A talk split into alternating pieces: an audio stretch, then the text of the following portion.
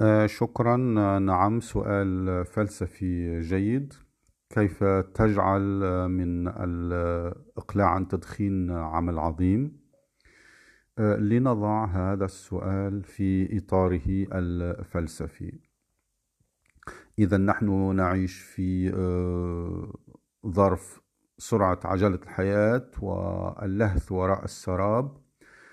إذا يصبح من الصعب أن تجد فعلا عظيما يجعلك محط أنظار الرأي العام وإعجاب الناس. الشخص الذي لا يمتلك صوتا جميلا للغناء أو آه، ليست له مهارة ميسي أو رونالدينو في آه، كرة القدم ماذا بقي له ليصبح محط أنظار الرأي العام ويجلب إعجاب الناس؟ أتصور البعض يحاول له محاولات الانتحار أمام كاميرات الهواتف الجوالة كي يصبح مشهور. أو البعض يشارك في برنامج تلفزي لا يسمن ولا يغني من جوع. لكن بحكم الخبرة الطويلة والاختصاص الفلسفي في الأمور الاجتماعية والصحية أقول أن الأسهل هو الانتصار على هذا الغول الرهيب السيجار السيجارة.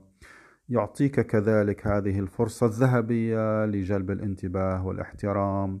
وفي نفس الوقت لا تتعب نفسك ولا تخسر حياتك. إذا هذا يعتمد طبعا على قوة الخيال والحرفية.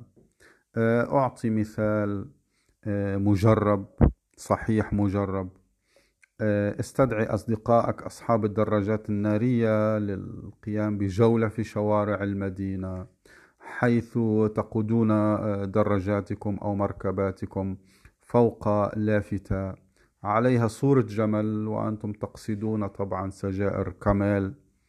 حتى لا تفهم بيني وبينكم بيني وبينكم حتى لا تفهم السفارة الأمريكية خبثكم السياسي ولا تقرأ ما بين السطور ما تقصدون به بهذه الرسائل الخفية. نعم. إذا آه، لنواصل. آه، الخلاصة لابد أن تحس بأنك بإقلاعك عن تدخين قد قمت بعمل عظيم يجب الانتباه إليه. أتمنى لك التوفيق. سلام.